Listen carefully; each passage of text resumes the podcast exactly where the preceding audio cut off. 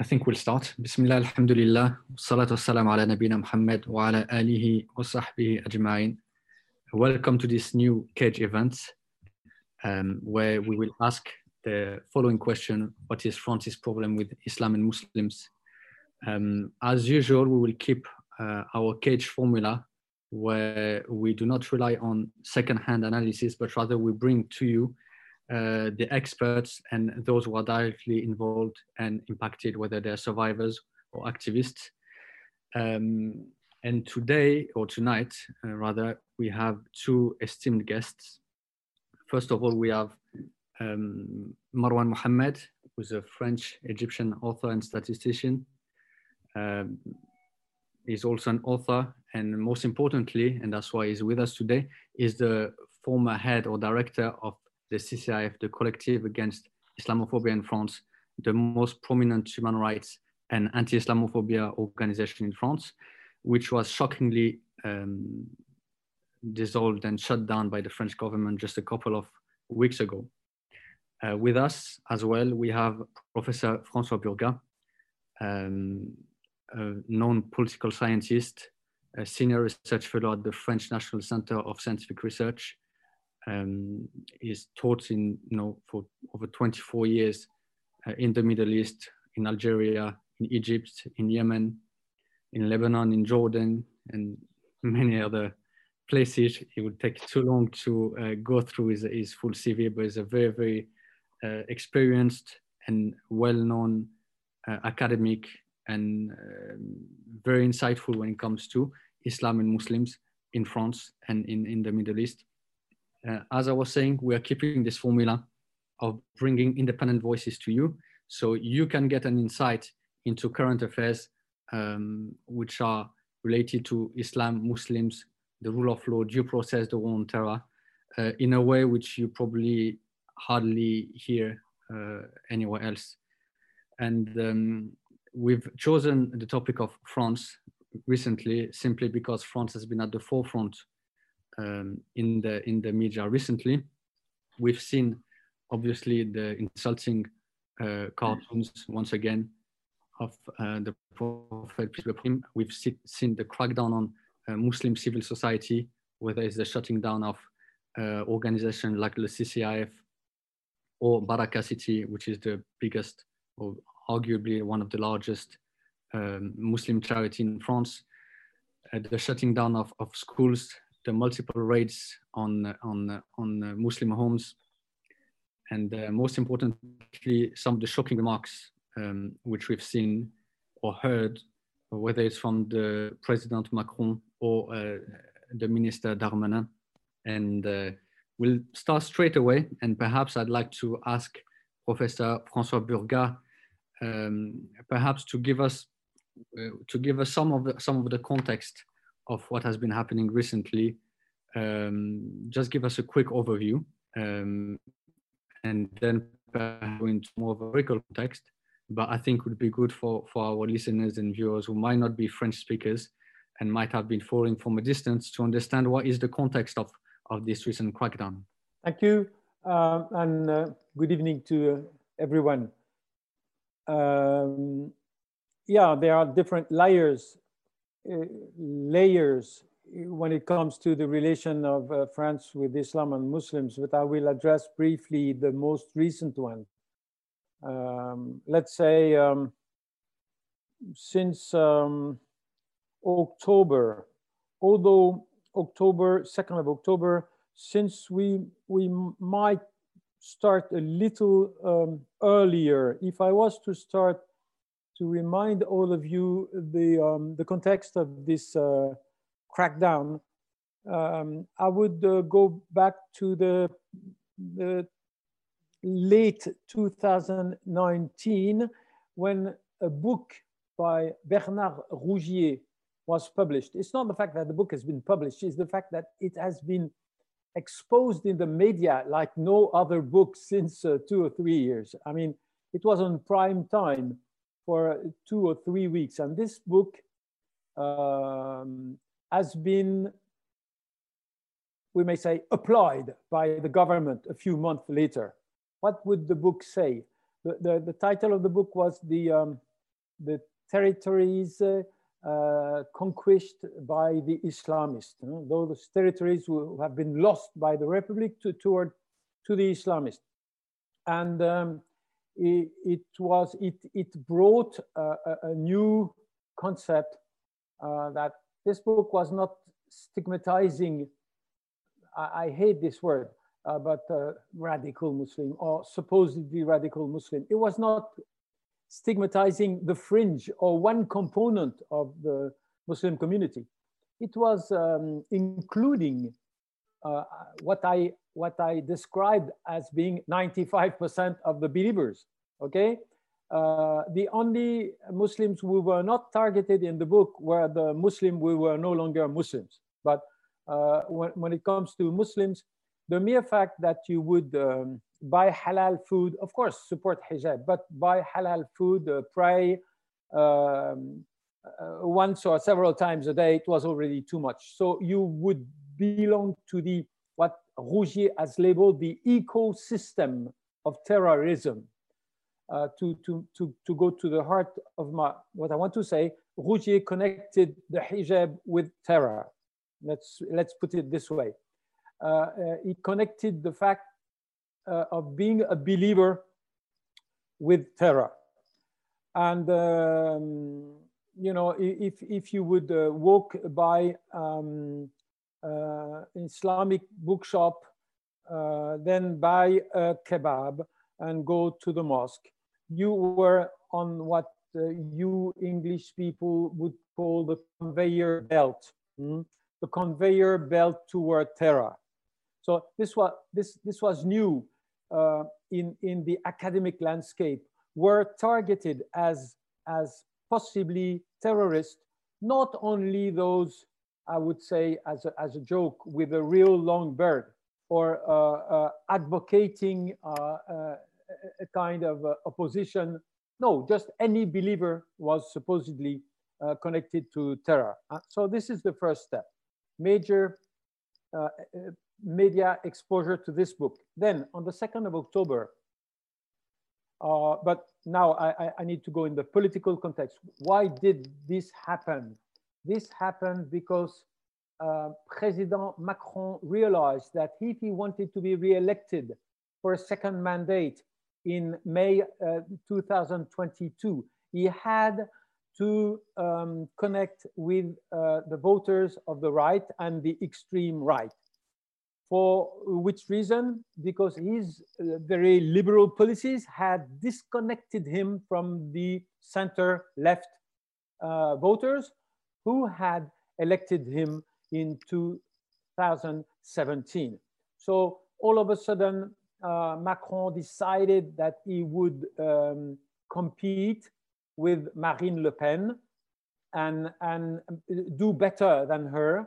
And the field in which the competition could occur was the connection between immigration, Islam, and terrorism.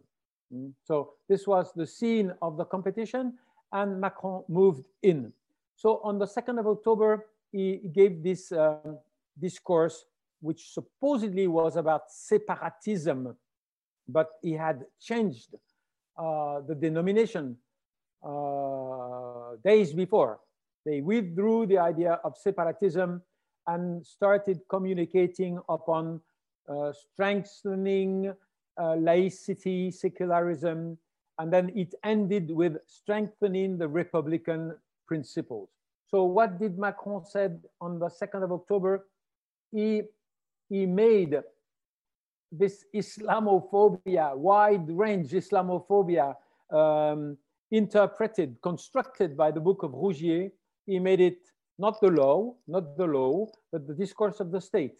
So I wrote myself that this Islamophobic discourse, which was existing in France, but was limited to the extreme right for years, to the right for decades, to the extreme right, years to the right, and also to compartments of the left, it became the discourse of the state, okay?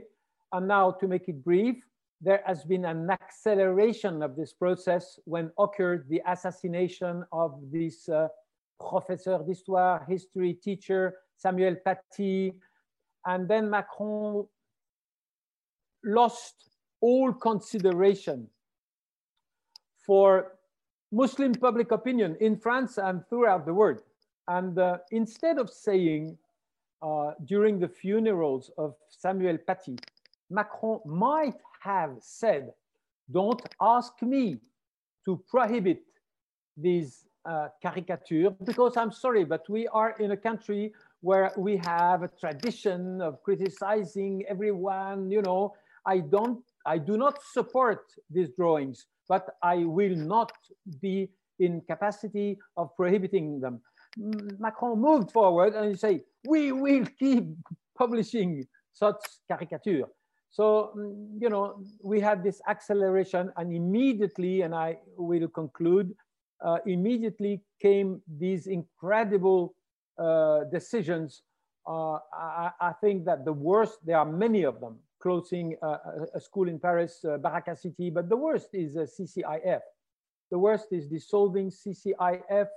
Marwan will tell you more, but I myself wrapped up the situation saying that this decision, which is based on absolutely nothing that can make sense in front of a court, this has taken France, and this is not a provocation, this is not, you know, to exaggerate, I would say this has taken France out of the state of law where it had been for the last decades. This is very briefly the context, and I most probably we'll go back to the details of this process. Thank you very much for that. And already we can say that François Burgat has crossed the line according to the French state, because he's mentioned state Islamophobia, which is one of the reasons why CCIF has been closed down, because they were campaigning against state Islamophobia. It's written in, on paper. And likewise, a few days ago, a charter which the state or the government has demanded the imams and mosques to sign has been leaked. And one of the commitments or the demands which were made to imams was not to mention or to reject completely the fact that there could be any sort of state Islamophobia or even state racism. So already we are out of line according to the French government. So François has given us a very good summary of the context. Now, what I would like to hear from Marwan, as someone who has been at the heart of the storm, is that just to give us an idea of what has been the impact on the Muslim community in France. Yeah, so basically, first, good evening, everyone. Basically, the impact at the grassroots level and within Muslim communities and families has been massive, mainly because they didn't expect it. They saw CCIF as the strongest human rights organization addressing Islamophobia. And they still had, for many of them, the belief that we were in a country of human rights where the rule of law applies in every single context. And that even if it's politically heated at the moment, even if the pressure from the far right is very strong, there is a reasonable voice somewhere in the state apparatus who's going to stop the conversation at some point and say, hey, you won your Twitter votes, you were able to antagonize and fuel hatred in the society, you were able to appeal to the far-right electorate, but at some point we still need to behave as a democracy rooted in the rule of law, and this will cause massive damage. But there was no reasonable voice to stop this process. So I used to lead, I had the honor to lead the Collective Against Islamophobia up until late 2017, and I think it was the first time at the time where a prime minister, it was then Manuel Valls at the time, said that we want to dissolve the Collective Against Islamophobia. And like the key reason for this is that CCIF was too efficient for them. They won the Burkini cases, they broke many of the house arrests, the undue and unlawful house arrests after the terrorist attacks in Charlie Hebdo and in the hyperculture supermarket. They were able to show on a case basis that there was bias in the way Muslim communities are treated, and that the whole PVE framework to address terrorism was then shifted to any form of political dissent, whether it be from Muslim communities, left-wing activists, human rights activists, anti-global warming activists. And basically, this was the core issue that was held against the CCIF, was that basically they were efficient and they were gaining traction and they were like the most popular organization among Muslim communities. So just to complete on what Professor Burgat was saying, you really have these two key elements that he touched upon: the academic element, who provides like the neo-scientific backing for these policies, and Rougier and Kepel before him, and many others before them, provided the language through academic vocabulary to stigmatize Muslims. And they were able to place Islam as a dangerous substance in and of itself. The difference between eating halal or wearing a hijab and growing a beard and killing people is a difference in their framework, is a difference of intensity and not a difference in nature. And so this was able to stigmatize, this was used to stigmatize Muslims altogether, any form of practice, any form of visibility, any form of construction of an identity was constructed as a problem. That's number one. Number two, the political game. And if you look at it from a utilitarian perspective, you understand that policy is also about power. So racism has this potent component where if you are able to stigmatize and problematize a community, you are also able to send positive signals to a group of the electorate. That's number two. Number three, the traditional anti-religious ideology that was a minority in the population and that is gaining momentum when it's targeted, when it's focused on Muslim, and that's how secularism in France and laïcité in France have been weaponized against Muslim communities. Fourth point is the post-colonial ideology, and we never got past this stigma of colonial times, and many in the right and in the far right, but not even and even sometimes in the left, are still behaving with Muslims using these post-colonial tropes. And so they never forget the fact that Muslims are just part of the French fabric and now are part of also cultural elites, political elites, economic elites, and that in going through these elite cycles, they didn't give up on their religious identity, they didn't give up on their social background, they didn't give up on their families, they didn't give up on the fact that they grew up in deprived areas, and even if they reached the top from an economic standpoint or a diplomatic standpoint, sports, cultural arts, and any of these elite groups, they will not give up on their religion or their family or their social fabric. And the last but not least is the PVE framework, the Preventing Violent Extremism framework, which was enacted globally and progressively after the 2001 terrorist attacks on the US in many, many, many countries. And basically, it provides a potent structural framework for arbitrary measures, whatever the country. So in the UK, you have Prevent, in the US, you have the Terror Act, in China, you have like this anti-separatism and anti-Uyghur policies. In France, you have also these programs, and basically it gives a blank check to any government to do something, to have black operations and then to have mass surveillance on any citizens, pretending that they are going to bring security to the table. And depending on the way it is implemented, it has direct impact first on Muslim communities and then on other communities. And basically at the end of the cycle is that any form of dissent is criminalized. So what we are seeing with Baraka City, with the CCIF, with now left groups or human rights groups that are addressing police violence and racism in the French society, is just a glimpse of what a democracy can become on a fast track to arbitrary measures and authoritative measures. So that's where I would stop for the introduction. If I want to provide a framework that can be translated into Anglo-Saxon terms, whether it be in Australia, in the UK, or in the US, Canada, or elsewhere. Thank you very much, Marwan. Two very important points I want to discuss is, number one, you both seem to agree that in France, Islamophobia or state Islamophobia is blatantly targeted at beliefs, at Muslim beliefs and Muslim visibility, people who are practicing Muslims, and therefore, which is something which seems very, very straightforward in the case of France. The second point that you've both mentioned is, and I think we need to discuss it, is the origin of violence perpetrated by Muslims. And I would be very interested to hear what Dr. François Burgat has to say, because I know you've been working on this for almost 3 decades now. So if I was to put it very simply and blankly, what is the cause or the root cause of violence perpetrated by Muslims? You are on mute, Dr. François.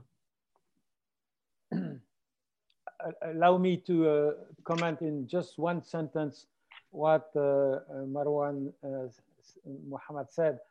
There are not so many good news tonight. So when there is one good news, I want to put it forward. Mohammed, you said Kepel and many others.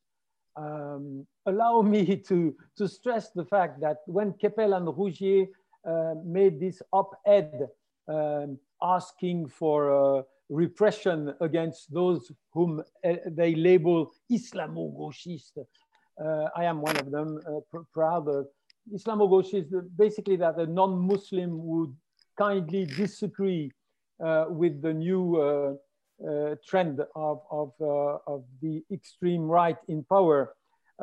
So they published an op-ed with 100 signatures. And a week or so later, we responded and immediately got over 2,000, probably we went, it was not published, but 3,000. This point is important. Kepel and Rougier, they do not represent the majority in the academic. This is on the unique piece of good news of all what I will say tonight. But in the academic, they are a minority, but they are totally connected with 95% of the mainstream medias, okay? Now, your second question is most important. Usually when I address this issue, and I am speaking with a non-Muslim audience, I say, hey, you people, you know that, just imagine that, you know, I'm not a very good believer, I must say so, I'm sorry, but that's the fact. I've been brought up in Christian religion, but I'm not a very good believer. So I say, can you imagine that all of a sudden I decide to be Christian again, you know, reborn Christian? In front of me, there will be a lot of possibilities. Which type of Christian shall I be if I want tomorrow morning to be a born again Christian? Shall I be like my Saint Patron is Saint François of Assise? You know, this guy, he was, I would say, I don't know if you will appreciate the comparison, he was a Sufi type Christian.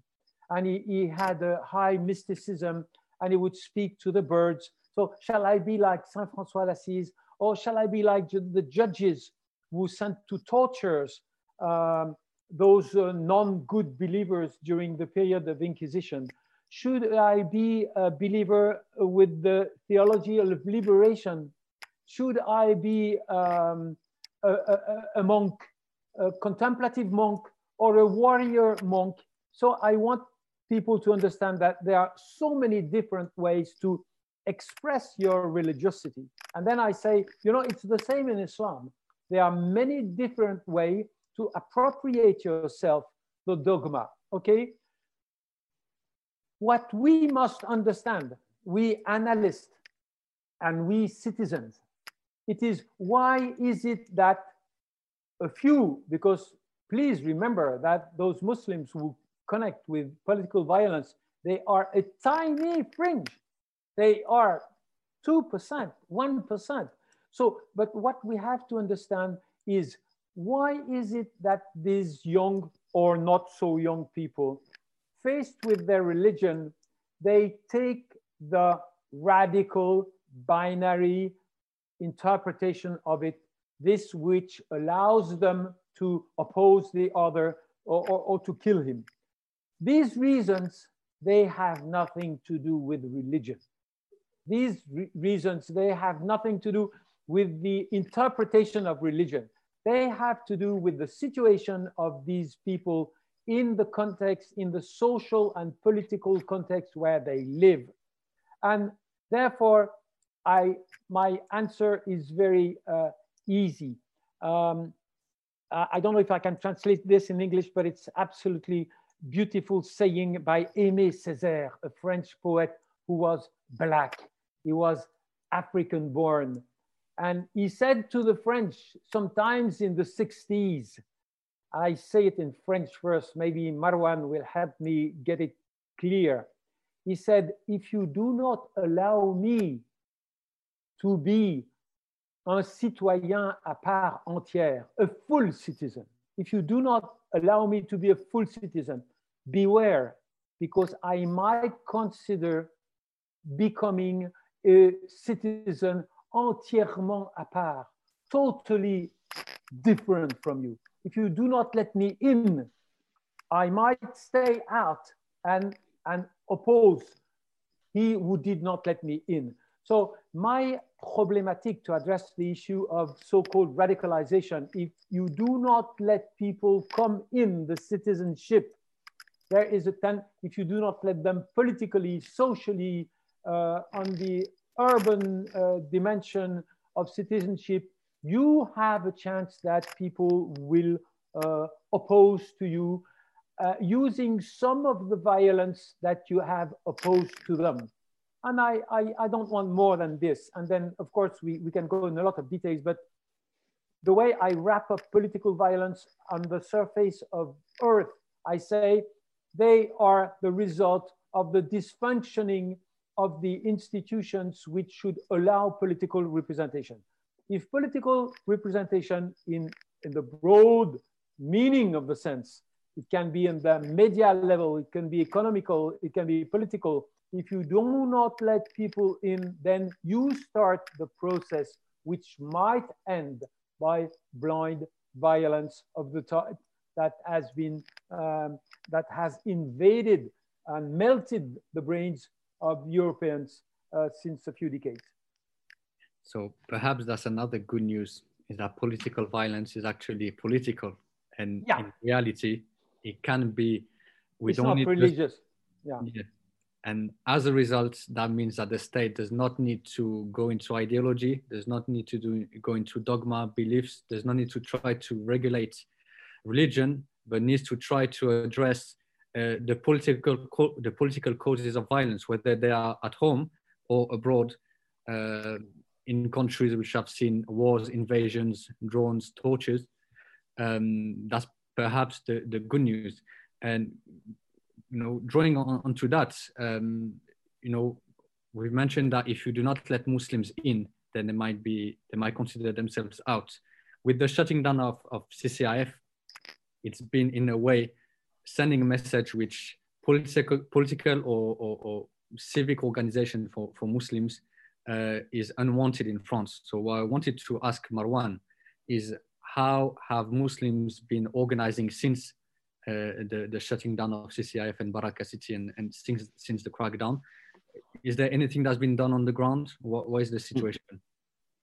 Okay, as I said earlier, we didn't discover anything in Macron's plan to take over and control Muslim communities. We've seen this coming since 2017.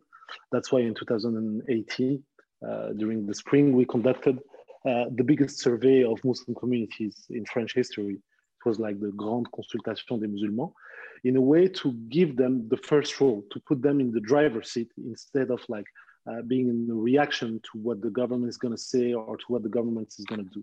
So 27,000 took part at the time. And because we saw that the trend was to take over control over mosques, Muslim associations, and then religious discourse, and any sense of social or cultural or political discourse, we took preventions and we took measures to protect most of the Muslim organization at the grassroots level by bringing up to the economic, legal, communication and operational standard required to be protected and to keep and maintain a sense of agency. So this work is ongoing, but for like obvious reason, it doesn't have to be like the most visible work. Otherwise, we will just antagonize more the way the government is behaving with Muslim communities. Now, the key issue at an individual level or at a family level is that there is no longer a space of projection where Muslims have a sense of belonging here, have a sense of friends being their home. So many of them have made the choice just to leave the country. And so this trend has been going on for 10, 15, almost 20 years now, mainly to the UK, mainly to the US, Middle East, also for some of them. What is different now is that for a while, for almost 10, 12 years, it was kind of a temporary thing.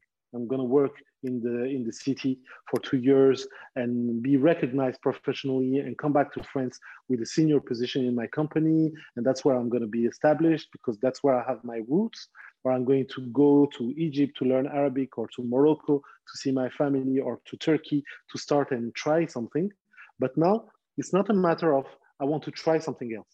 No, it's a matter of, I'm done here. I'm done here. And in the same way, my parents or my grandparents made the choice because they were facing political hardship, economic hardship, to leave their country and to start something else somewhere else. Well, I'm doing the same, and I'm doing it without any form of anger, because anger also depicts a form of attachment to the country. So those who leave now, they are doing it as a cold choice, saying, okay, I had to go through this, but I'm done now. And my children don't have to face the same thing. And earlier you mentioned that one of the problems of the government was that religious visibility and religious beliefs in and of themselves are kind of a trigger for hatred. I would go more about the political side and the agency side of things, because Muslim women wearing a headscarf weren't an issue when they were cleaning the floors and were working in factories. Muslim men praying 5 times a day or going to the mosque or having a beard were not a problem when they were factory workers or building roads and building bridges. But now that they are applying in the top business school or the top engineering school, now that they are overperforming in medical schools and in engineering schools, now that they are speaking for themselves and getting a sense of organization and a sense of agency and connecting issues, that's where they become the problem. And so if we often say this verse in mosques and in conferences, كنتم خير أمة أخرجت للناس تأمرون بالمعروف وتنهون عن المنكر وتؤمنون بالله. You are indeed one of the best, if not the best, community that came to mankind. You fight any form of injustice, you recommend everything that is good, and you believe in Allah subhanahu wa ta'ala. So we thought that we believe in Allah was the key issue triggering the Islamophobia.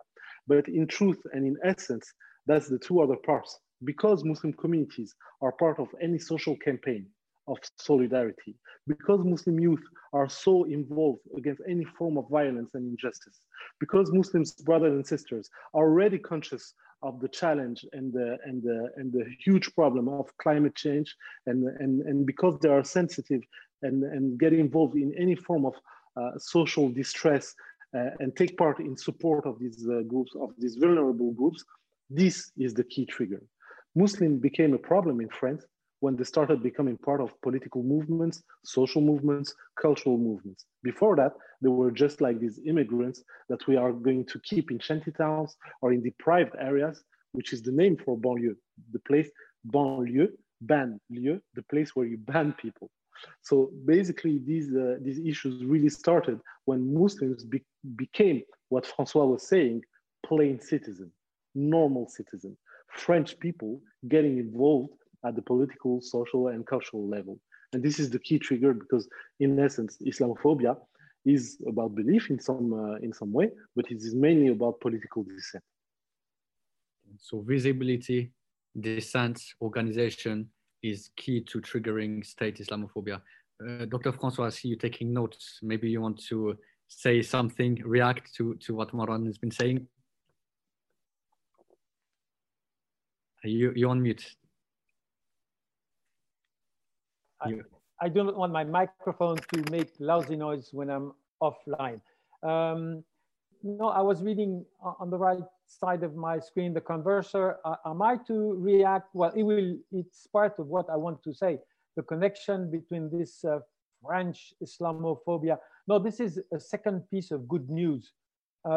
France takes most responsibility for this Islamophobic extreme right turn. But we have sponsors. We have people supporting us. We have people from abroad feeding this feeling very officially, and this is the connection with the autocratic regimes in the Middle East. Now, if I may address this issue now briefly, or you have questions later? No? Yes, go ahead. Yeah. So if you have any questions for all the attendees, if you have any question, we'll keep maybe 40 minutes towards the end to answer all your questions. You can just ask in the Q&A section, but please, Dr. François, go ahead. Yeah, the idea was, what about the question to Arash Tawakul? Was Sisi Macron. And when you say Sisi Macron, you say everything. You say that at an analytical level, there is a very strong dynamic now, regional or even world. It's that the fact that those whom I label the Arab counter-revolution, Sisi, the Emirates, the Saudis, are hand in hand with the Islamophobic discourse of the European, and both support, sponsor one another. And this is really, really important to understand. Why is it? Why is it? As you know, this war against Muslim Brotherhood as from on behalf of the Arab Emirates has started when the brothers took power in Egypt, and the Emirates and the Saudis realized that if there was to be any kind of political opening, there will be the next on the list after Mubarak and after Zine El Abidine Ben Ali. So they started this counter-revolution. They changed their attitude in the issue of Syria, and they started mobilizing, supporting the coup against Morsi, then came close allied to Sisi, okay? And France had a choice. France, if you take the case of Libya, it is very illuminating. In Libya, France, whether we like it or not, had a good reputation among the revolutionaries because it had participated to the taking down of Gaddafi, not for supporting democracy, but they realized that they had lost in Egypt and in Tunis because they had kept supporting Ben Ali and kept supporting Mubarak. So in Libya, they say, oh, we change, okay? So France had a good reputation with the GNA, but France all of a sudden chose to ally with the Emirates and bring in Haftar, the military solution. Why? Why? Because the relation of France with the Emirates has two sides. They have a lot of money and we want to buy them weapons or whatsoever. But they also have a software down with the Islamists, which is very useful at a domestic level. Believe it or not, I don't know if you've heard this, it's absolutely incredible, but less than 3 months ago, a Saudi previous Minister of Justice came to Paris. And can you imagine this Saudi guy saying to Macron, we want to help you struggle against political Islam? Do you believe it? Yes, this is the new trend. This is the new trend. The Saudis and the Emirates and Sisi, they want to help France struggle against political Islam. Now, this is not completely new, because for decades, when we would connect to authoritarian regime, when we would speak to Morocco, the king, the generals in Algeria, Bourguiba or Zine El Abidine Ben Ali, the song was the same. We will prevent, we will protect you against the bad Muslims. Help us get rid of the bad Muslims, whatever the means we use, whether they are violent or legalist, and we will protect you against the bad Muslim. What is new is that this discourse has been imported now in Saudi Arabia, the Emirates, and of course, more than ever in Egypt. So we need to know that opposing this Islamophobic discourse in France is also opposing the functioning of these autocratic regimes, which have labeled Muslim Brothers their worst enemy. Why? Why? Because these people know accurately the situation, the political situation in the Middle East. They know that the most popular movement nowadays is more or less, whatever you label it, link it to so-called political Islam.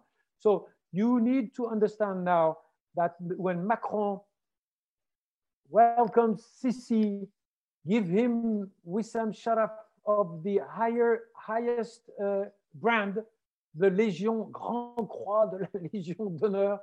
This is the complete symbol of this structure of regional political forces, counter-Arab, counter-revolution, spoiling, fueling, and being supported by European Islamophobia.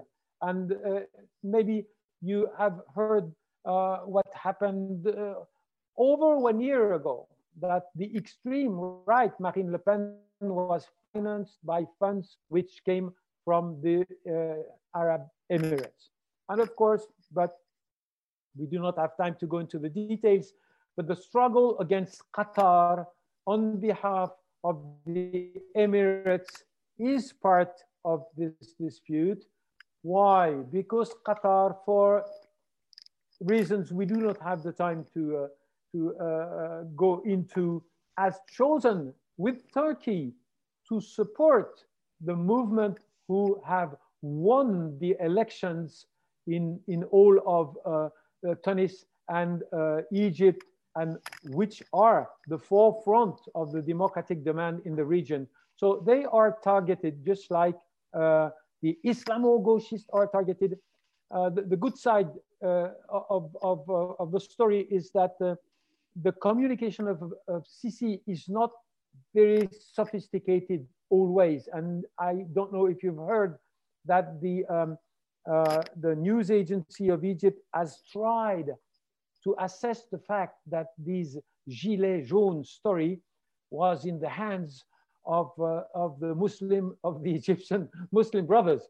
But this is another symbol of what they are trying. I support you, you support me, you allow me to repress, you give me Légion d'honneur when I'm the worst dictator, and I help you demonize.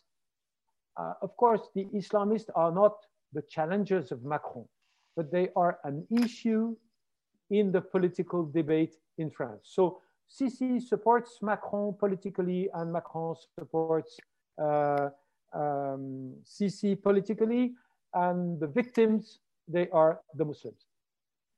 I think it's an extremely important point, and something which we have been trying to explain for 18 years now at CAGE, is almost the Guantanamoization of the world, or the usage of the rhetoric of the war on terror, where to label any Muslim voice who seeks independence, who seeks the end of corruption, who seeks justice or seeks political change through the lens of his religion, that rhetoric is used simply to label, demonize, and in cases like France, raid, arrest, dissolve the organizations, and in cases like Egypt, simply imprison and tortured.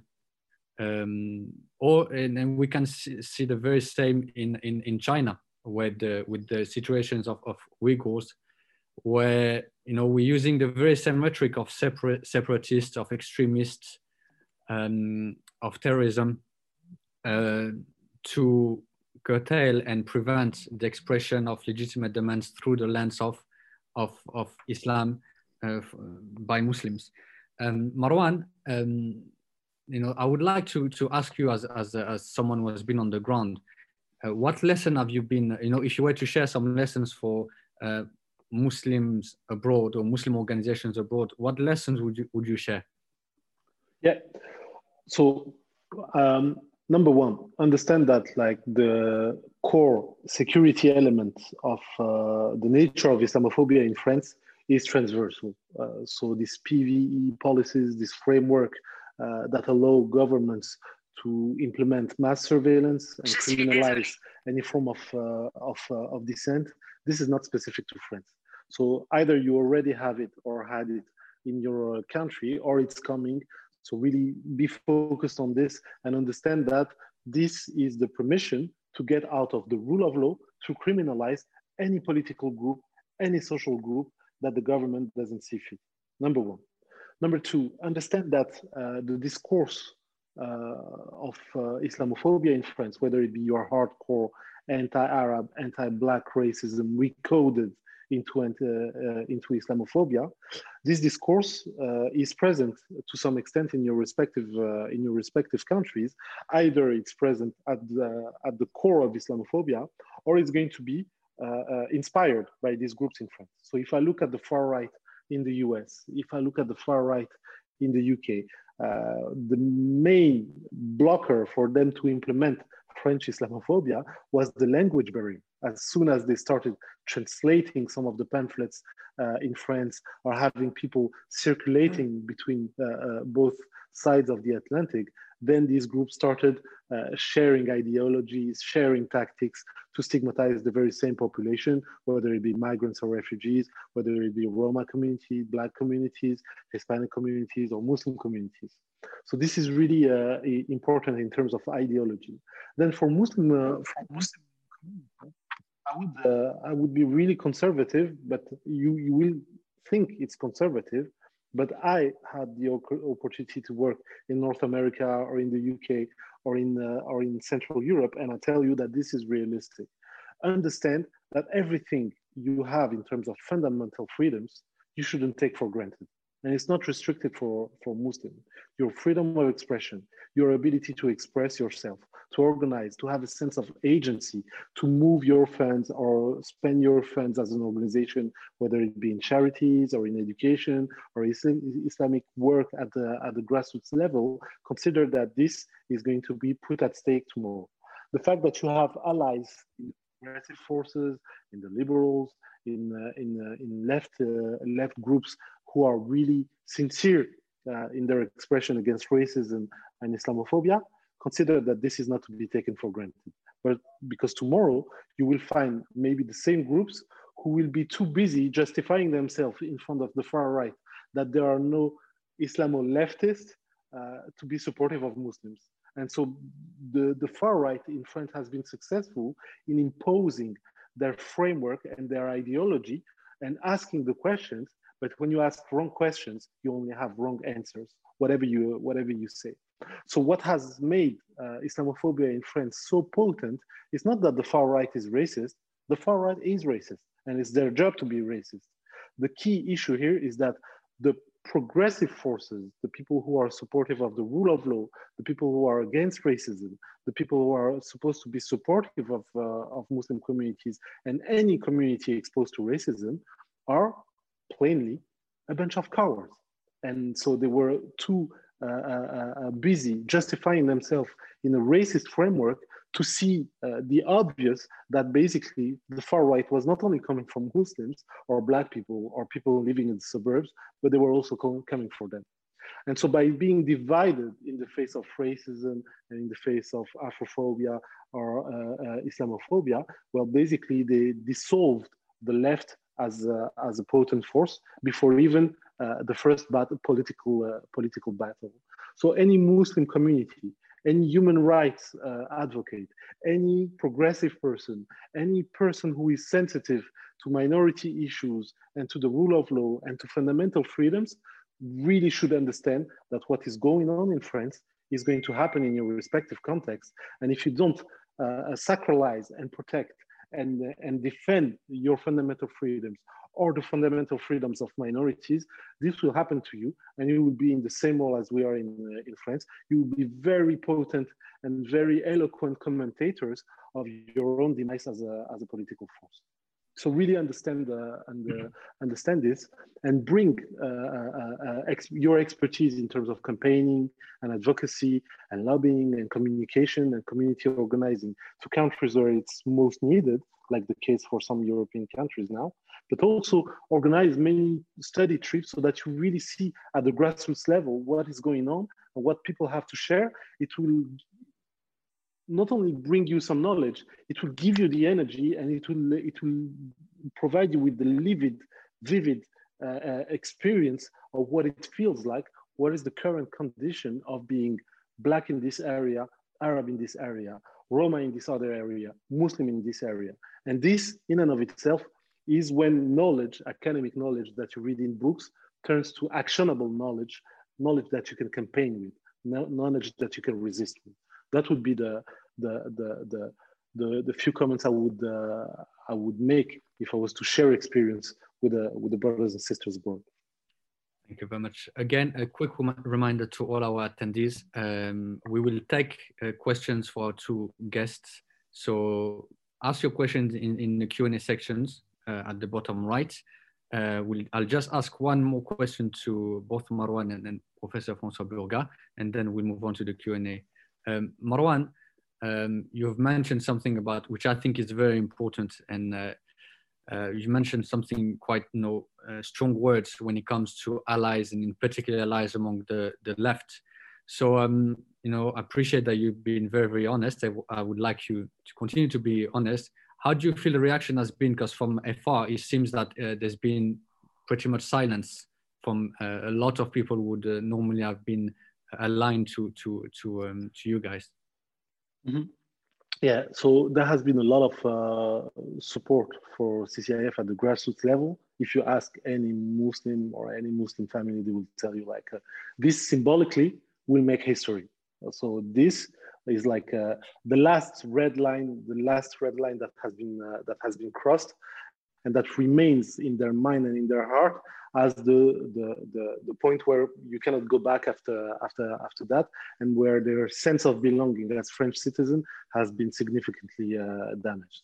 Now, if I don't want to find excuses for the left in France or for progressive voices. In a way, we don't expect much from them, because they gave up on these issues long time ago. They gave up on social and economic issues. They gave up on racial issues. They gave up on the core political issues a long time ago. There is this expression we have in French. I think it comes from the left indeed. It's called a fausse conscience, a false conscience. So a false conscience is where you think that you are here, but actually your choices and your behavior shows you are here. So ideologically and from a discursive standpoint, people who are progressive or who perceive themselves as progressive, supportive of minorities, fundamental freedoms, human rights, they have this false conscience. Their speech is here, their opinions, when they are verbalized, they are here, but their choices and their behavior when the stakes are high is there. So for instance, I just take an example that is really factual. Many people on the left believe that we should put our kids in public schools. and they love diversity and social diversity. But when it comes to choosing where they want to send their own kids, they will choose the best school, whether it be public or private. And they enjoy diversity, ethnic diversity, cultural diversity, social diversity, as long as it's kind of a cultural or folklore type of thing. They enjoy rap music, as long as it's not happening in their own flat. They enjoy campaigning for human rights issues, as long as it's harmless. And they enjoy supporting minorities, as long as these are political objects they can speak about. But when Black people are speaking up, when Muslims are speaking up, and when they are speaking up for themselves, then it's much more difficult to get involved. And there is another campaign going on in France for the last few years, which is about police violence. And in a matter of a few years, after the killing of Adama Traoré, his sister Assa Traoré, and the organizer who support her were able to raise the issue of political violence and police violence at an unprecedented level. And so many left and progressive figures, they were really uncomfortable because she was campaigning on her own terms and not on the traditional left, mild, watered down terms. So I'm not finding excuses for the left here. I'm just understanding the reason and sharing the reason why they haven't been so vocal on these issues, and it becomes really difficult for them because now they have to pay a social and political price because they are going to be labeled Islamo-leftist or supportive of terrorist groups, or basically breaking the French society apart. And there have been many journalists, academics, political figures who have resisted in the past few years, and these guys, they are just our brothers and sisters in this fight. And François is one of the most vocal and the most courageous among them. But it has a price. It comes with a price. Edwy Plenel, who leads Mediapart, who is like the most powerful investigative media. If they weren't independent, they would be closed down in the minute. Manuel Valls, when he was still in office, he said that they have to be silenced, whatever the price, by any means necessary. Why? Just for speaking up, truth to power. So you see that if you are not really rooted in your beliefs, in your opinion, and if these beliefs are just a matter of discursive beliefs, then basically you fall apart as soon as the battle becomes real. And that's exactly where we are at the moment. So independence has a price, but it has also a... Yeah, but, that's political engagement 101. Dr. François, before we move on to the Q&A, I have a last question for you. Obviously, France is not made up of Muslims only. There are non-Muslims and other French citizens in France. So my question to you is, what has been the reaction of the wider society, and what should it be if it hasn't been to your liking? As Marwan said, the reaction of the French society has not been what it should have been, of course.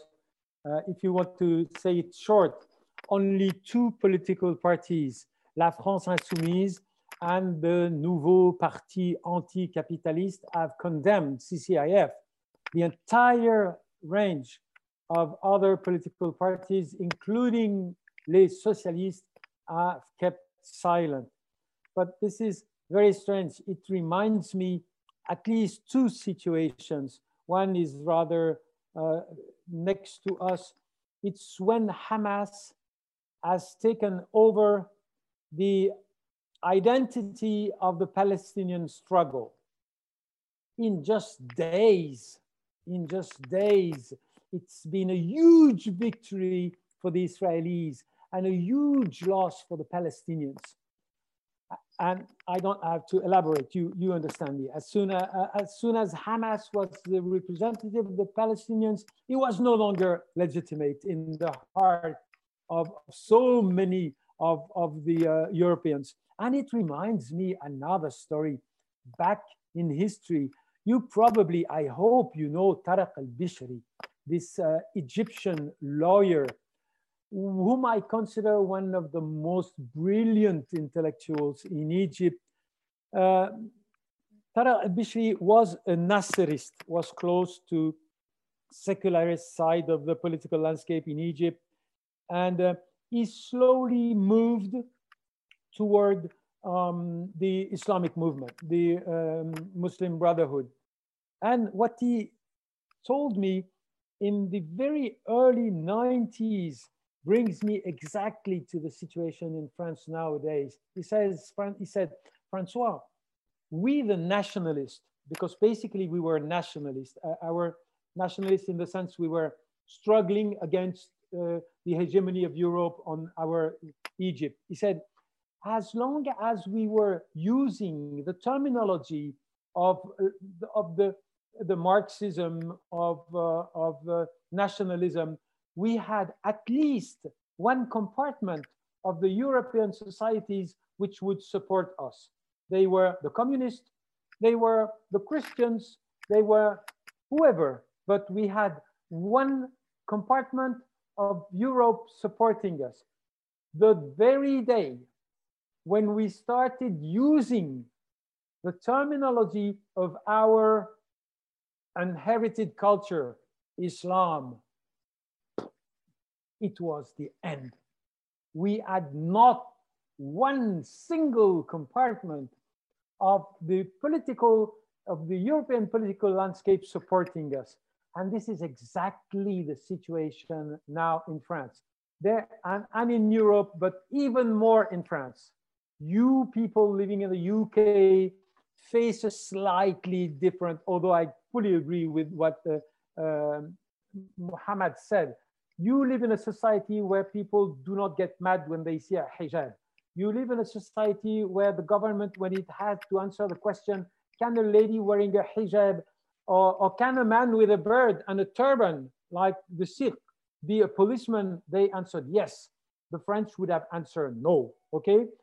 And in France, yet the connection between religion and political liberalism has not been produced. It's not functional because you have three levels of Islamophobia. One is the competition between religions. I am a Catholic, I don't want Islam to take my voters, okay? The second one is, I am a French citizen. We have struggled during the revolution to get rid of religion. And I do not want a religion, whatever, be it the Catholic religion. I don't want any religion to be back in the political sphere. But this is, of course, kind of a pretext. The third level of antagonism, which feeds Islamophobia, is not rooted in the history of Christianity. It's not rooted in the history of French Revolution. It's rooted in the colonial history. And it's a good old racism. Nevertheless, the second layer, this anti-religious attitude, and some people, at least the fringe, are in good faith. There can be nothing good in religion which would support any kind of political opening. This is very functional until now. There is absolutely no intellectual ability to connect, to produce what the theologians of theology of liberation have produced. Religion can have a role to produce some good which is acceptable by the French revolutionaries. This has not yet occurred in France, and this is used as a pretext by the racists to support or to give a legitimacy to their Islamophobic discourse. Thank you very much. Actually, something that I find quite ironic in France is that it seems that now in France, when it comes to secularism, the only people who actually want the law to be applied are the Muslims. Yeah, because, definitely.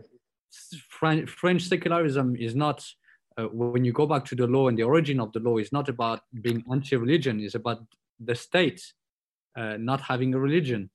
And it has never been about the citizens having no religion. And now we are in a situation where politicians and the media are starting to demand to the citizens, or at least the Muslim citizens, to divorce themselves from the religion, while Muslims are saying, actually, no, we just want to, apply our freedom of expression, our freedom of thought, our freedom of beliefs. But ironically, it's the politicians who want to change the law. Now we'll move on to the Q&A, and I'll just take them in. I'll try to take them in order. The first question is for Marwan. Again, all our attendees ask your questions in the Q&A section. We'll try to, whichever time we have remaining, we'll spend that on Q&A. Marwan, a question from Adil. Does CCIF have any legal recourse to challenge the decision? Yeah, so what CCIF did, and I didn't agree with their choice at the time, but now with perspective, I think they made the smartest choice. They turned this campaign into a victory. They didn't wait for the government to dissolve them. They dissolved the organization themselves. Why? So that they can keep control of their assets and of their strategy. So what they did is that they internationalized their work. I cannot share too much at this stage on the way they are going to organize at the European level, and then at the French level, and then the international level. But in a nutshell, they are going to be able to develop and reinforce their activities on the mid to long term. Now they have a formal recourse in the front of the Conseil d'État, which is the highest court in France. And because the government was diligent enough to dissolve them, even though they didn't exist anymore as a legal structure, they have the grounds now to challenge them first at the Conseil d'État, and then in European courts if needed. But basically, people need to understand that CCIF does this for other organizations, because when you look at the legal motives to dissolve CCIF, you understand that basically it can be applied to any other organization. They could dissolve Human Rights Watch, they could dissolve Amnesty International, CAGE, whatever the organization. If they disagree with them, they will say, hey, by saying that there is state-sponsored racism in France, then you design France as a target for terrorism. Therefore, you support terrorism. So this line has to be really understood. So CCIF will take it to court, and then they have another recourse at the European level if needed. But politically, and in terms of communication and campaigning, I hope that in the coming year or two, they will be able to transform this huge frustration of having the organization dissolved into momentum for campaigning, for organizing, and now everybody understands the game Emmanuel Macron is playing, and support for CCIF has never been stronger, whether it be at the grassroots level or within human rights organizations. Thank you very much. And there's some things that our attendees can do. There's two actions that attendees can do, and I will mention that before we end this event. Also, just as a point of benefit, I think it's very interesting that actually the French government mentioned CAGE as initially one of the reasons why CCIF should be closed, that CCIF had some form of relationship, of working relationship with CAGE, and organizations which campaigns for Guantanamo detainees or for survivors of torture, survivors of victims who've had, the been sentenced or convicted without the rule of law being respected.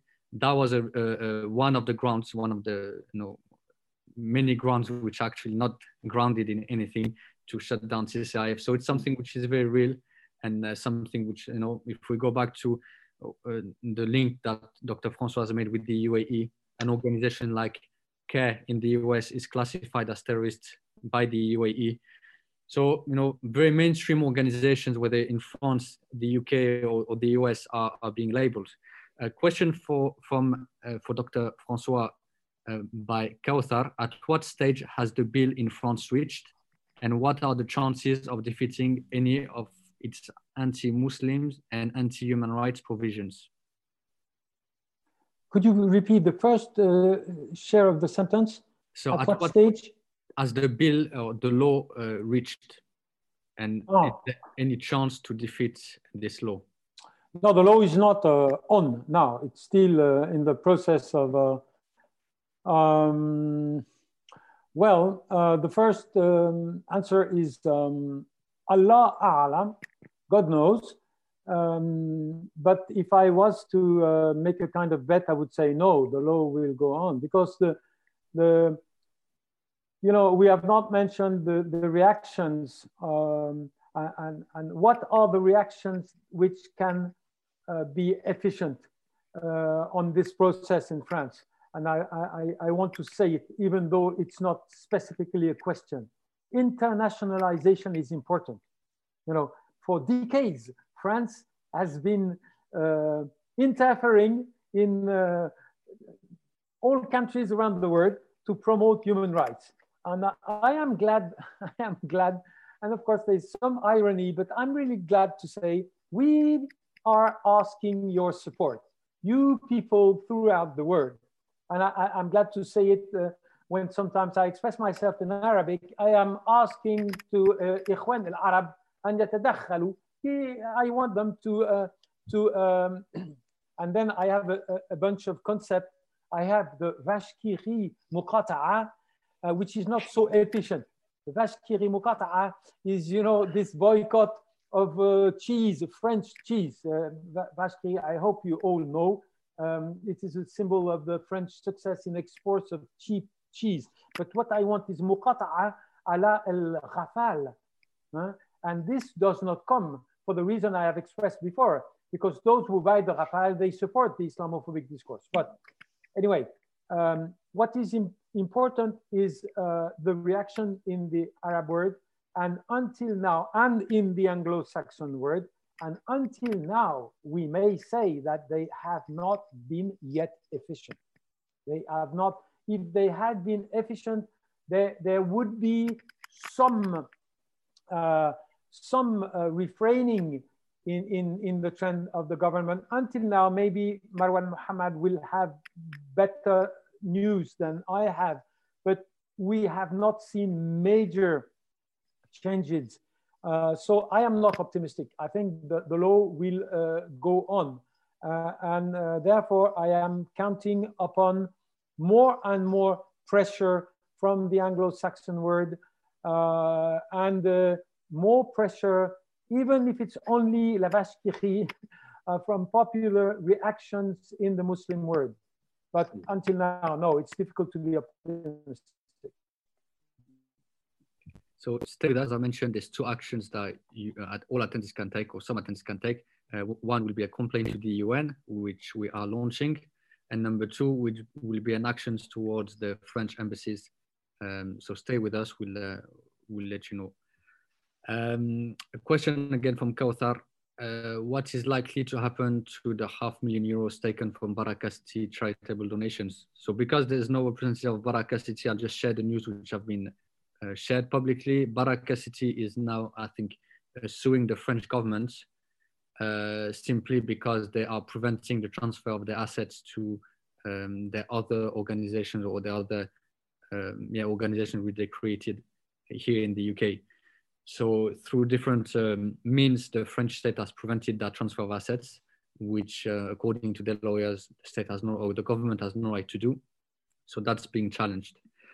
Question for Dr. Burgat. I want to ask you about the last visit of Sisi and also the fatwa issued from the UAE and Saudi on the Muslim Brotherhood being a terrorist group. Do you think that the authoritarian despotic regimes of the Middle East have become the first-line allies of Macron in his Islamophobic approach? I think you've answered some of that, but... Yeah, I think that I have answered most of this. I was asked in a previous seminar, do you think that the French will go beyond the red line of prohibiting Muslim brothers as such in France? And I said that they have almost done this already. you know, since they have dissolved CCIF, there is no limit to the idea that they would, but forget the idea that they follow by the orders of Sisi. They would have done this by themselves, okay? So I think I can just repeat the idea that there is a strong, most vicious alliance nowadays between the Sisi type of regimes and Islamophobia reactions in all of Europe. I mean, I could give you a lot of details. I wish you would know by their name these little so-called research centers like CEMO, Global Analysis Watch. They are agencies working in Europe, in Germany, in France, publishing fake articles, fake studies to criminalize Ikhwan al-Muslimin or Muslim Brotherhood or any type. So yes, I am afraid this has occurred, and this is really part of the landscape. Okay, question for Marwan now. Marwan, you've mentioned about political life in France. How has the situation been for Muslims who have outwardly spoken against blasphemy?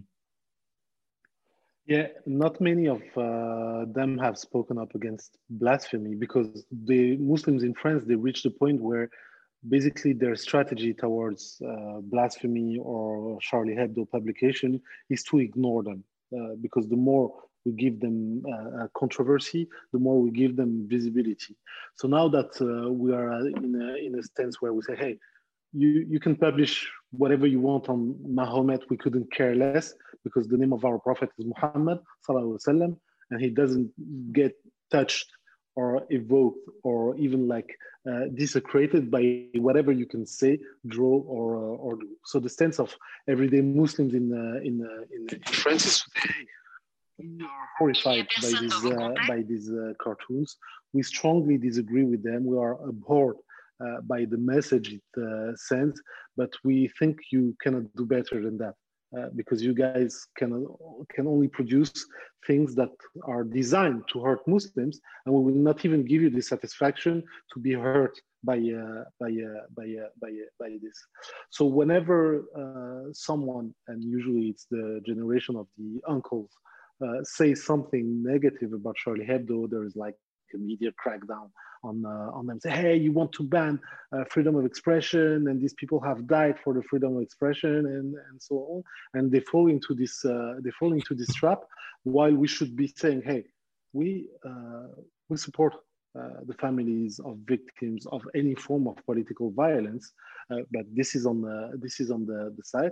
And at the same time, in a normal debate about freedom of expression, we should also have the freedom of expression to disagree with the content of an article or a cartoon, but we don't want to even engage in this debate, because we're not interested in whatever Charlie Hebdo is publishing, and we let them, and we will not even give them the visibility of disagreeing with them. And that's why the debate on the cartoons at the international level has been sometimes biased. We think that people should express strong disagreement with this cartoon, but we think their disagreement with the French policies should be informed also that the fact that the cartoons is just the tip of the iceberg of what is actually going on in France, and the way you treat Muslims is much more informative of your ideologies and your strategies toward Muslims than just publishing the cartoons for just of provoking the angry Arabs of the world, and then gaining media attention for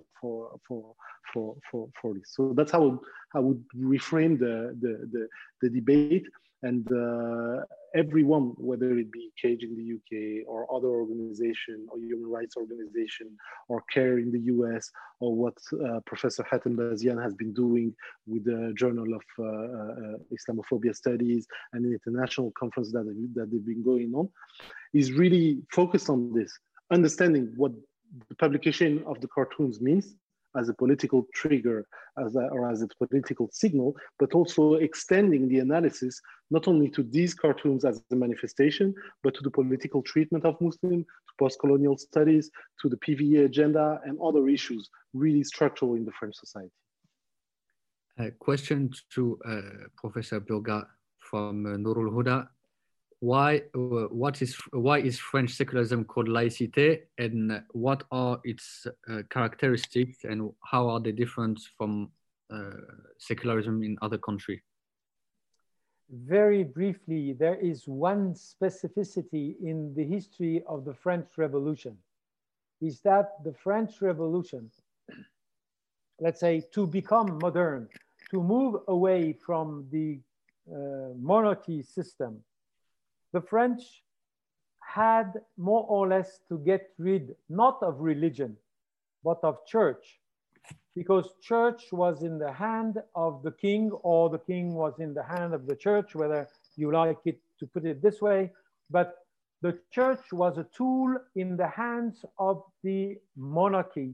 So to become modern, the French revolutionaries had to get rid of not religion, but church. This is a specificity.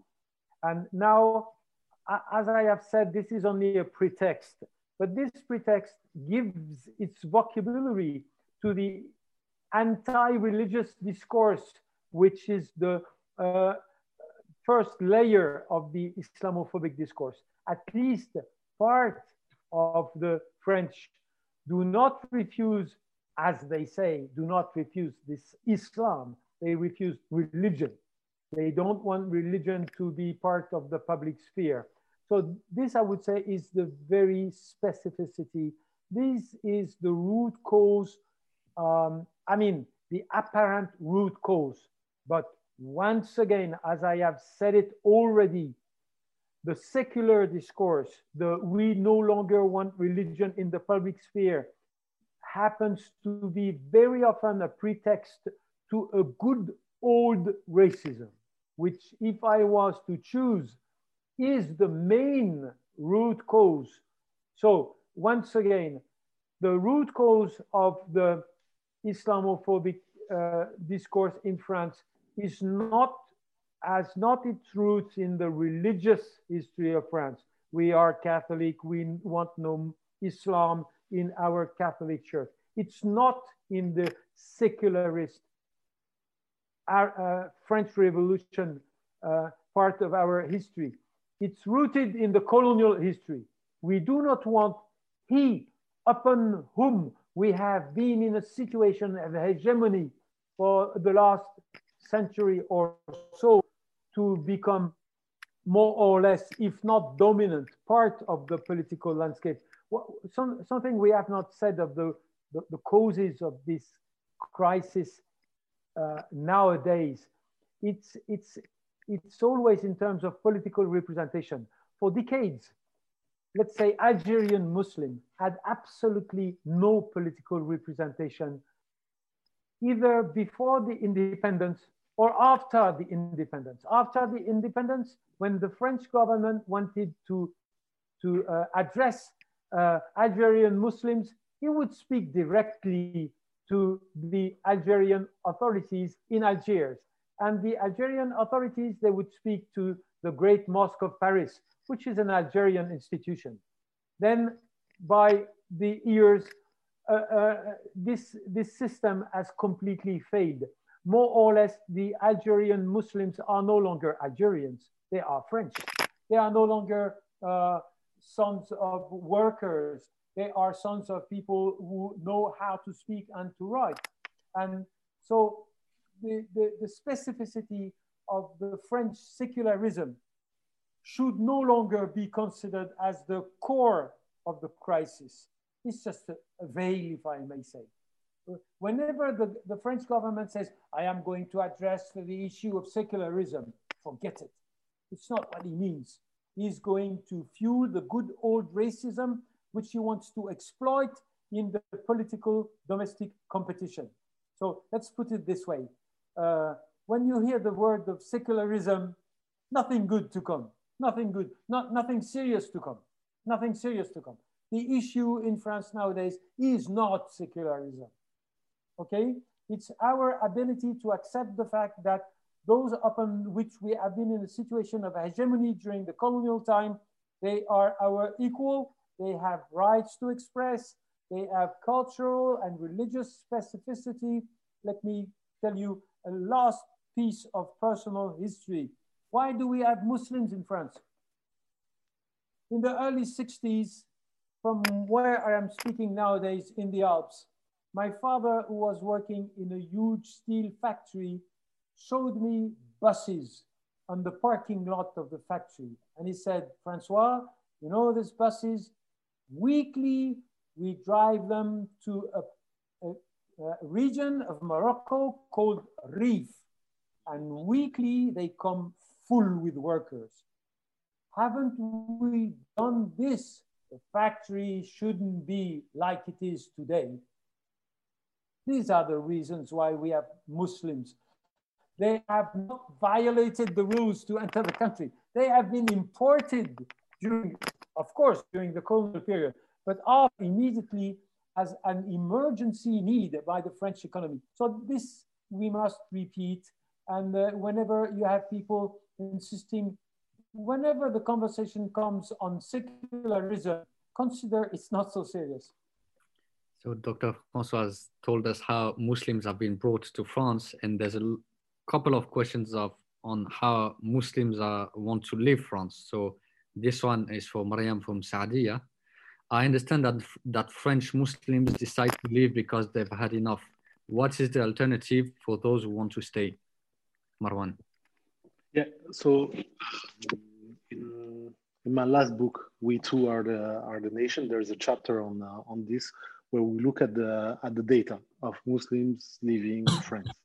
And basically, any human being in the face of adversity has like three options. Number one, get involved, resist, campaign, support organizations, build coalitions. And this, in essence, is what the majority have been doing for the last few years. And the more they were accessing social capital, whether it be in terms of organizing or in terms of diploma or in terms of access, the more they were involved at this level. That's option number one.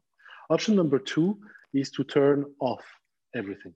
Turn off your identity, turn off your opinions, turn off your participation in the society, turn off and build kind of a circle of security where you feel that you are in a safe space. So many Muslims also for many years have made the choice, look, I don't want to get involved. I don't want to get involved in the religious discussion or in the political discussion. And if they treat us this way, well, maybe we deserve it. Remember that we are not in our country here. So if we stay in a safe space among us, maybe they will leave us. Maybe they will leave us alone. If we accept the status of like second-class citizen, maybe we will be tolerated. So hence the whole discourse on showing a good behavior and expecting in return a form of tolerance. So that's option number two. Option number three is to leave, exit the system. Say, hey, I've seen France, and now this is a global economy, and I'm not, this sense of belonging is a two-way street. If I give it my all, and if I invest emotionally in France, and I try to prove that I'm a good citizen, that I contribute, that I pay my taxes, that I help my neighbors, not in the hope that they will behave reciprocally, but just as a sincere way to be myself in this society. But if it doesn't happen in the other way, I've lived through it as a young man, as a young adult, as a professional, now as a father, but I don't want my children to go through the same process. So people decide to go somewhere else. And from 2000 to 2012, something like that, it was mainly those who have the most diplomas, languages, access. But now even like basic factory workers, waiters, caterers, people working like normal salaries or low wage salaries, they are now trying something else. There was also a cohort of people trying to go back to their country of origin in Turkey or in Egypt or in Morocco or in Algeria, but they weren't prepared to the societies there. They were like tourists in the country of their parents, and they didn't understand the logics, the administration, the politics there. So after this first generation, there has been a second generation of people who go back, but now they are much more realistic about it, and they accept many compromises, so that they can have a real life in Morocco without idealizing too much the system there, or in Algeria, or in Turkey, but at the same time understanding the trade-off that they make, and the trade-off now balance in the direction where they should go to this country or that country. To be honest, and to share something with you, I was one of the most outspoken about the issue, telling people, hey, we should organize, we should resist, because not only for us, but for other minorities and for the country where we are born and where we grew up, France is much better than it shows. France, in and of itself, deserves more than what our political leaders show. So for many years, I would incite people to get organized and to get involved and to resist. But now I'm at the point where basically I should respect the choice of people who decide to leave when this is a real consent on their side, and if their expectations are realistic, because they have a responsibility to their children, to their parents, to themselves also, to build a family and to build a safe space where they can emancipate themselves and contribute positively to the place where they live in. And if France doesn't recognize their value, well, they don't have the responsibility anymore to be part of a society where they feel they don't belong, and people make them feel that they don't belong. And it is very sad for France, but it's a choice I have to respect. A comment from Professor Hatem Bazian that many of us will know here. French and European colonization was structured around an anti-Islam, anti-Muslim discourse, yeah, with the idea of civilizing the Muslim subject, which meant taking Islam out of the Muslim in a racist biological manner. This is the basis of the internal treatment of Muslims in Europe. The project to extract Islam out of them so they would emerge into modernity. To be a true European means that you have to get rid of your Islam so as to be admitted as a civilized and citizen of France or other country. A question for Dr. François Burgat. It might be the last one, or just one after that. What will be the impact of Brexit on the situation of Muslims in France? Well, you know, once upon a while, you must admit that you have no answer. I'm sorry, but I have no answer. I do not know the exact implications of Brexit. It's still a mystery a week before it comes. So I'm afraid I will let it to Marwan, who is a real specialist of Brexit. Aren't you, Marwan? I'm not, but I'm sure I'll find a way to get through to the UK to meet the brothers and sisters. More seriously, the legal provisions I've seen so far in terms of visa and working permit, they shouldn't affect too much the type of Muslim citizens who leave France for the UK, because they are usually mainly qualified workers, and these working permits, they will still allow them to go to the UK. Then other cultural or economic impact, as Professor Burgat said, it's really too early to anticipate. And I have a sense that even our political leaders have basically no clue how they are going to go about it. So I'll keep it there. Actually, a question which is linked. I think we can't divorce Brexit from the right of far right. A question from Shamim for Dr. François Burgat. How do you see the rise of far right in France? Or can you explain what has been the situation with the far right in France? You know, I think it's my last book, like 4 or 5 years ago, I said the problem is in France. It's not this.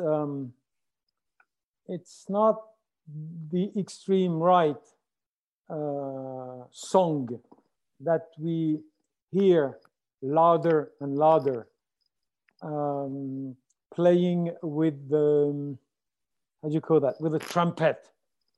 The problem is that we hear the right playing the same song with, let's say, a saxophone.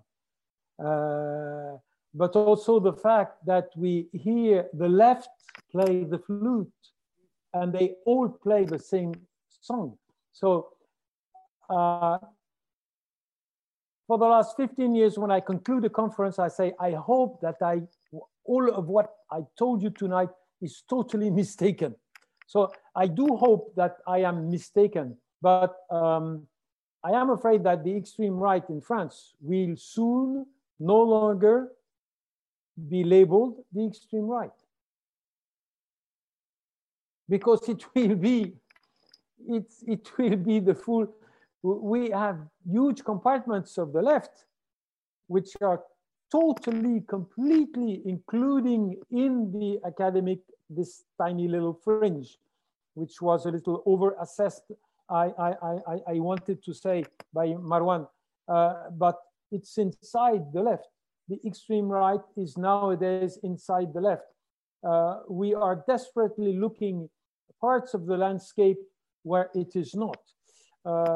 So I am afraid we are on the wrong trend, but I do hope that I am completely mistaken and that things will transform within weeks, probably under the influence of Marwan Muhammad's struggle. Well, that's a lot of pressure for Marwan. You know, I think people are very often scared of, or they mention the fear of far-right party without really realizing that in many ways far-right ideas are already in power, whether it's in France, in the UK with Brexit, which was a completely a far-right campaign. So sometimes we need not to look only at the parties, but we need to look at the ideas and the roots of those ideas. I'll take one last question. Before I release our guests, and I'm not holding you by force, so I'm not Darmanin, I'm not trading you, I'm not. So, question from Laura: what do you recommend for French Muslims who are fleeing France? Do you think French Muslims should create an organization to help them and advising them if they want to settle in the UK? Maybe Marwan, you're on mute, Marwan. Yeah, sorry. I think there are a number of groups in the UK, whether it be forums or small organizations or groups like small networks of French Muslims living in the UK who are helping other French Muslims when they come to the UK. The same in Dubai, the same in Qatar, and used to be the same in New York at the time. But really, as I said, I have balanced views on the issue. What I'm saying is that if you decide to move to the UK, make it for good reasons, and understand that even in London or in New York or in Dubai or elsewhere, you will find also a number of injustices. Maybe you will not be as affected as you are because it touches you and it targets you through your faith. But if you look at the typical experience of Muslims in the UK or workers in the UK or other minorities in the UK, you will see that they are also affected by different forms of racism and different forms of injustices. Maybe the brother or the sister will not be problematized in the fact that he or she goes to the mosque, but maybe his access to education or his access to significant positions or his access to equal treatment in a specific context will be also affected.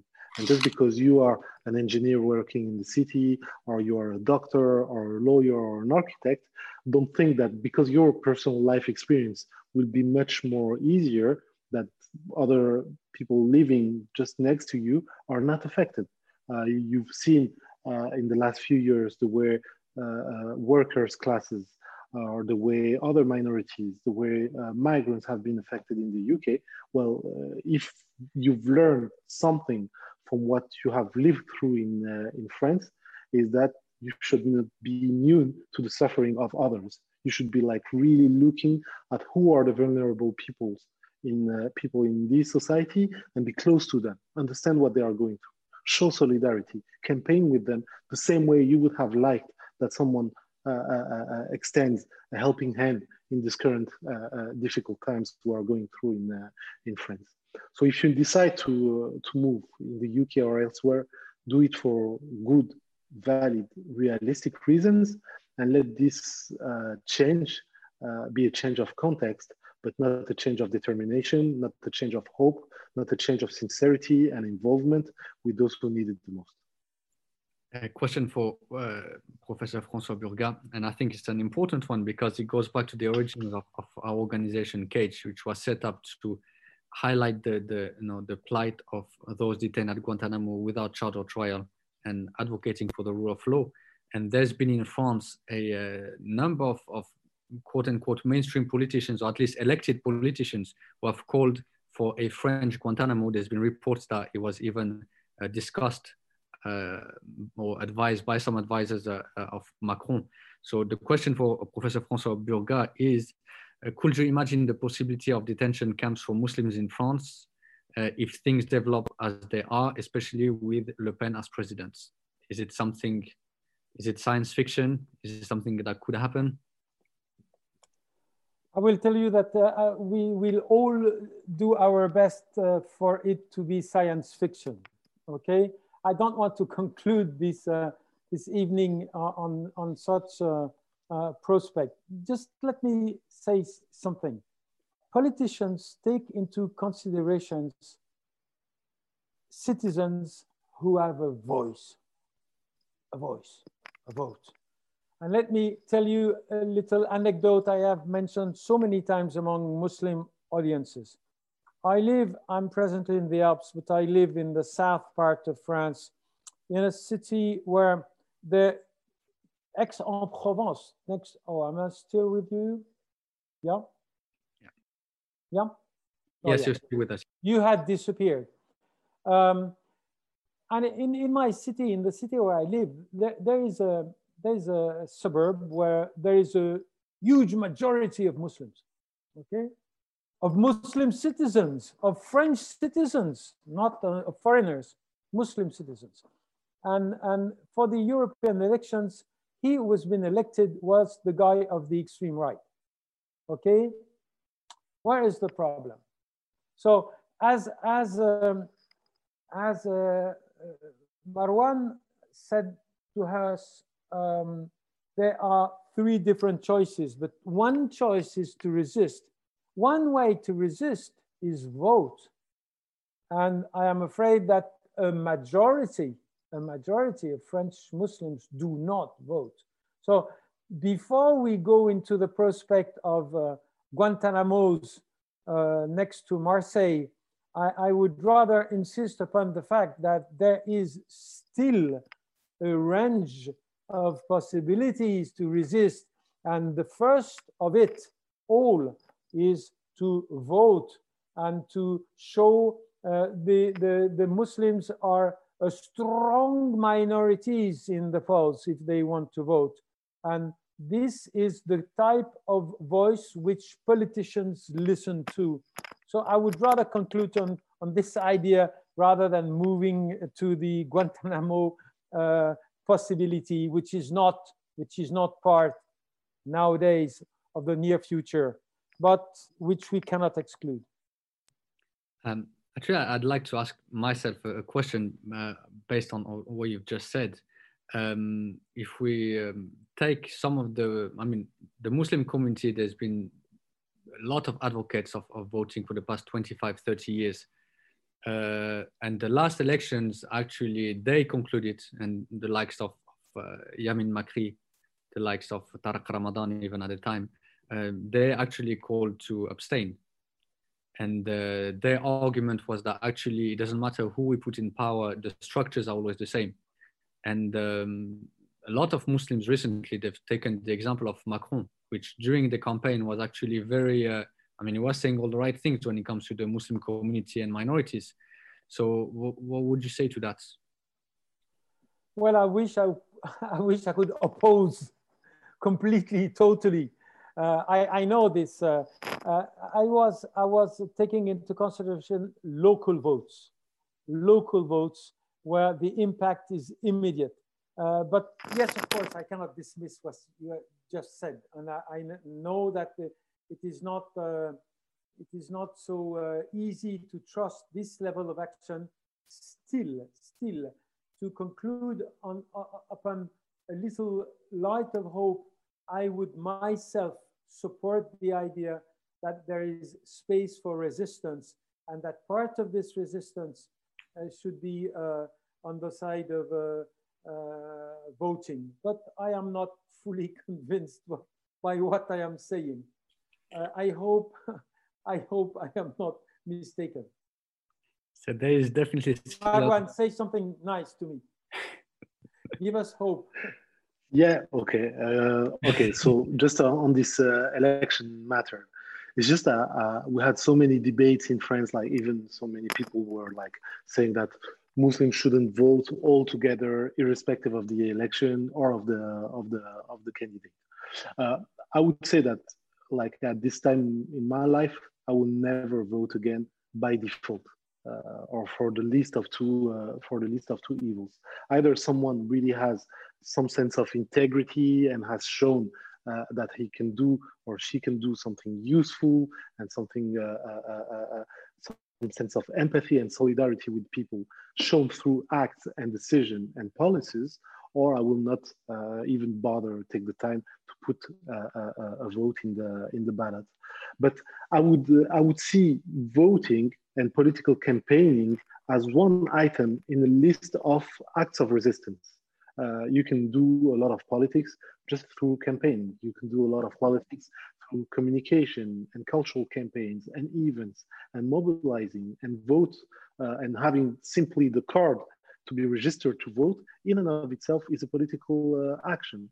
Then some campaigns at the national level will be the usual list of two evils, and I don't see myself getting involved in this type of campaigning or voting, but at the local level, there should be a positive or negative incentive for people who do good or do wrong.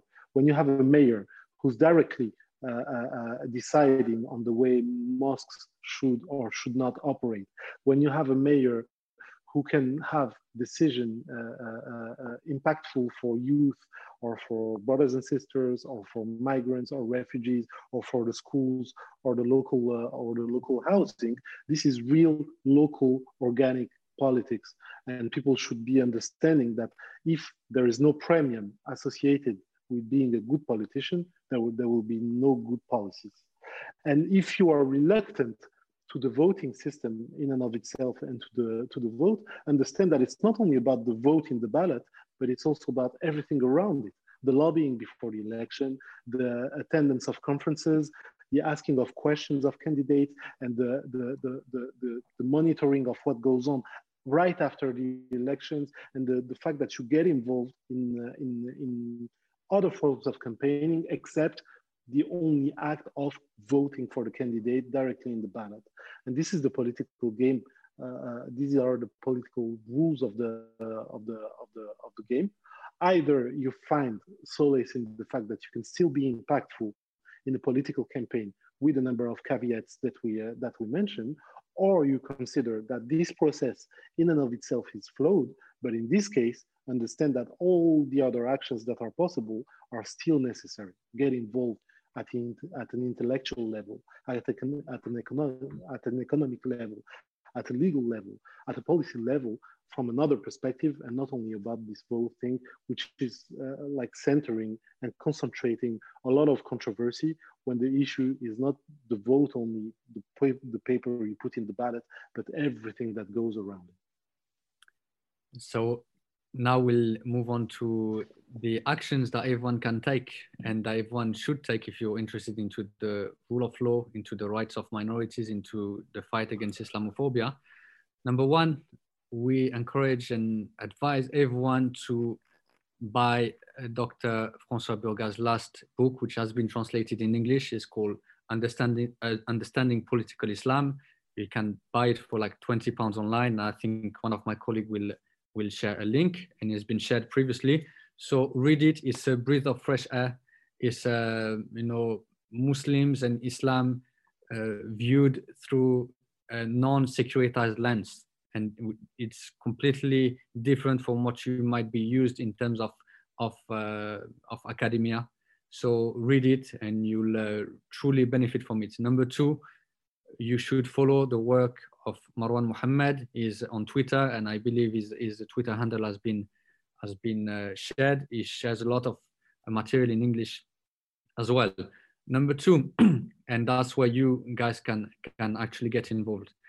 CAGE is coordinating, and other organizations are coordinating an action alert where we gather people to contact their French embassy in their country to oppose this new law against separatism, or whichever new name it has taken. So there's a link which is being shared in the comment section. So you just click on the link, you send us your details, and we'll send you everything about this action. We've already have, I think people from, I can't remember how many countries which have already subscribed and committed to take this action. So wherever you are, whoever you are, you can be part of this action. So don't just attend this event and just go back to your normal life. It'll be very short, very quick. Just click the link, enter your details, and we will send you everything you need. Now, there's another action which we are also coordinating, but it's only for those of you who are part of an actual organization, registered organization. Now, we are launching, again, in coordination with other organizations, complaints to the United Nations and to the to the European Council, okay? So again, we've got organizations from 13 countries already. If you wish to join, you click the link or you contact us, and we will walk you through the process. Again, it's very easy. You don't have anything to do. You just have to ask to add your name and the name of your organization. There's a quick process. So those are the two things that you can do. If you have an organization, or if you're part of an organization, you can join this UN complaint and complain to the European Council. And if you're an individual, you can still get involved and get in touch with your embassy, also by contacting us, and we'll send you everything. So the forms are in the chat. So just click on it, and you'll be done in a couple of minutes.